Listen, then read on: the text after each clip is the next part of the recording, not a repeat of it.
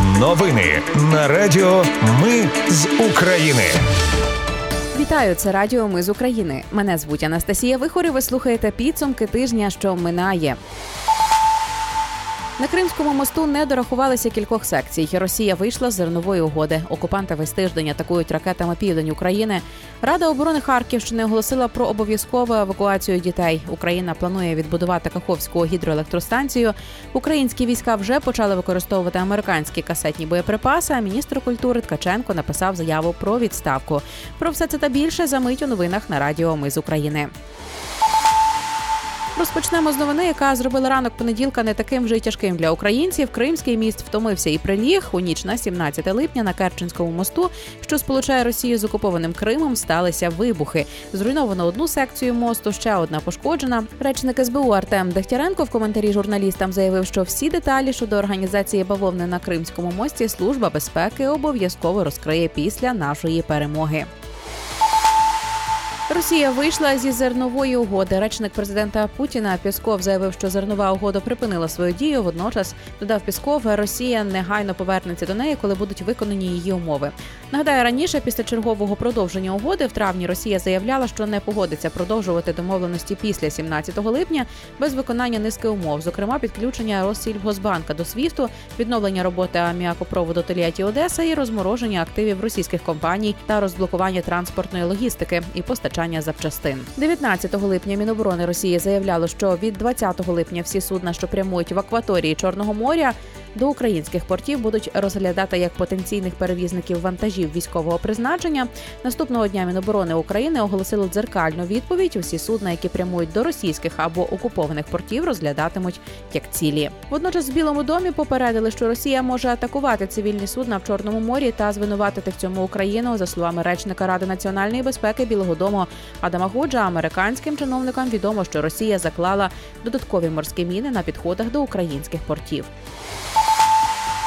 Україна розглядає можливість зернового коридору через територіальні води Румунії та Болгарії, оскільки після виходу Росії з зернової угоди є ризики, що вона обстрілюватиме кораблі, заявив посол України в Туреччині Боднар.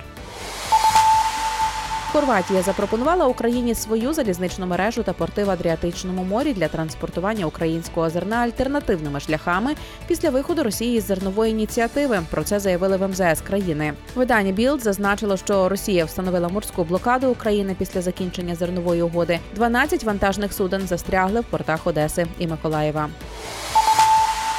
Ну і про південь України весь тиждень Росія обстрілювала Одесу та Миколаїв. Зокрема, в ніч на 21 липня Росія вдарила калібрами по терміналу з зерном на Одещині. Знищено 100 тонн гороху та 20 тонн ячменю. Дві людини отримали поранення. Повідомили в обласній військовій адміністрації.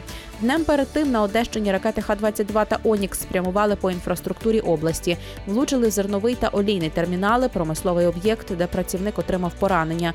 Два склади з тютюном і феєрверками зруйновані. Щонайменше шість людей поранені через пошкодження будинків вибуховою хвилею. Внаслідок ракетної атаки Росія знищила 60 тисяч тонн зерна у порту Чорноморська. Повідомили в міністерстві аграрної політики. Зерно мало бути доправлене зерновим коридором ще 60 днів тому. Обстрілюють росіяни цілий тиждень Миколаїв. 20 липня окупанти вдарили по центру міста. Постраждали щонайменше 19 людей. Через російську атаку загинули двоє. Мер міста розповів про пошкодження щонайменше п'яти житлових багатоповерхівок і близько 15 гаражів.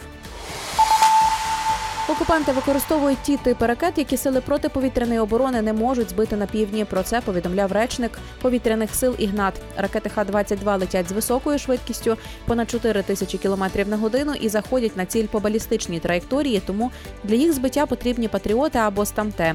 А Онікси це протикорабельні ракети, які запускають з Криму. Вони спочатку летять на великій висоті зі швидкістю більше ніж 3 тисячі кілометрів на годину, а вже потім опускаються до 10-15 метрів. І через те, що вони дуже низько летять, їх важко виявити, не кажучи вже про збиття. Тому можна хіба впливати на їхню роботу з допомогою засобів радіоелектронної боротьби, зазначив Ігнат. Окупанти хочуть перевести енергоблок номер 4 Запорізької атомної електростанції в режим гарячого зупину. Про таке цього тижня повідомляв енергоатом.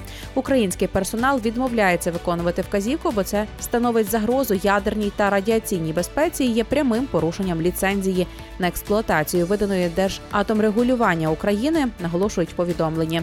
Водночас раніше головне управління розвідки повідомляло, що ймовірно найближчим часом російські військові планують провокації на Запорізькій атомній електростанції застосування застосуванням важкого озброєння.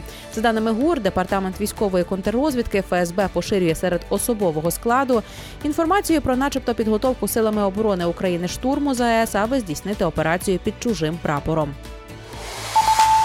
Рада оборони Харківщини цього тижня оголосила про обов'язкову евакуацію дітей з прикордонних територій. Щоденні ворожі обстріли Вовчанської міської громади загрожують здоров'ю та життю майже 200 дітей. І ще 144 у Вовчанську, зазначив очільник місцевої обласної державної адміністрації Сині Губов. Він запевнив, що на нових місцях проживання для евакуйованих дітей організують освітній процес.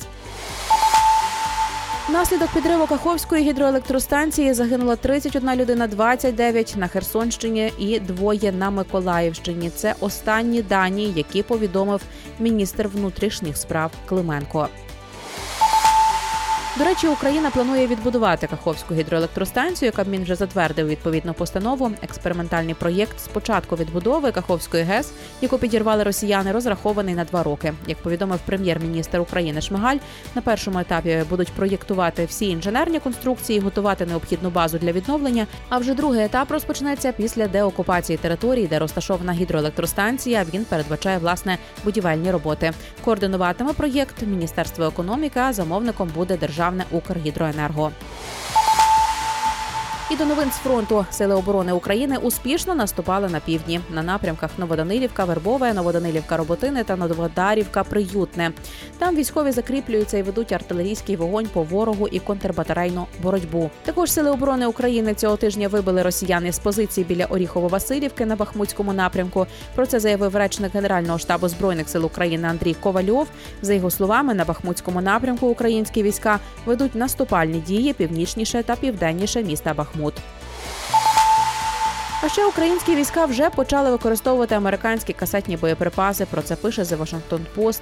Ними били по укріплених позиціях росіян на південному сході України. а Також планують застосовувати поблизу Бахмуту. Цього тижня відбулось 14-те засідання Рамштайн. Його відкрив міністр оборони США Ллойд Остін.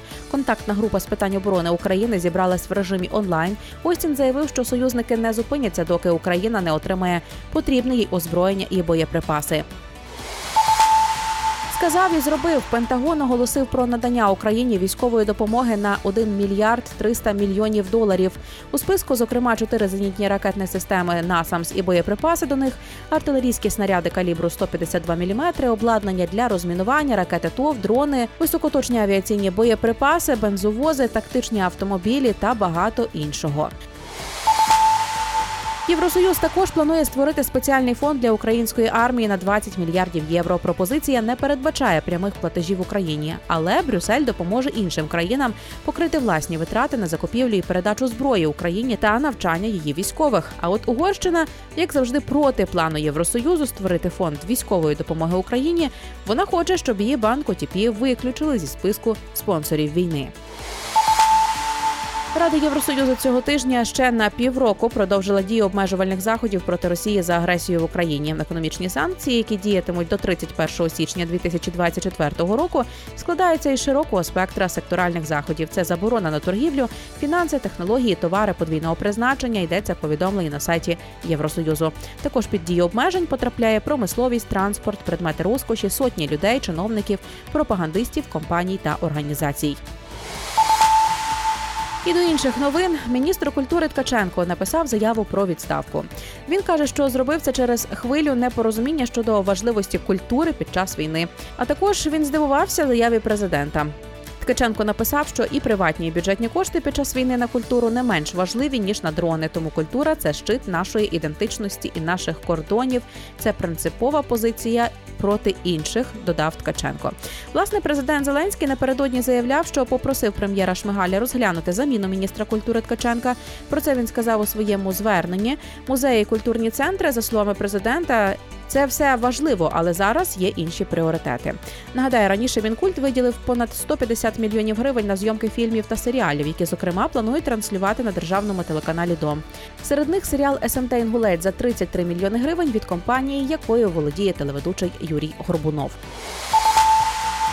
Ну і на завершення гарна новина про політичну ізоляцію Путіна. Президент Росії не поїде на саміт БРІКС, який відбудеться в Південно-Африканській Республіці в серпні. Про це повідомили у президента Південної Африканської Республіки Рамафоси. А все тому, що він злякався, злякався, що його арештують.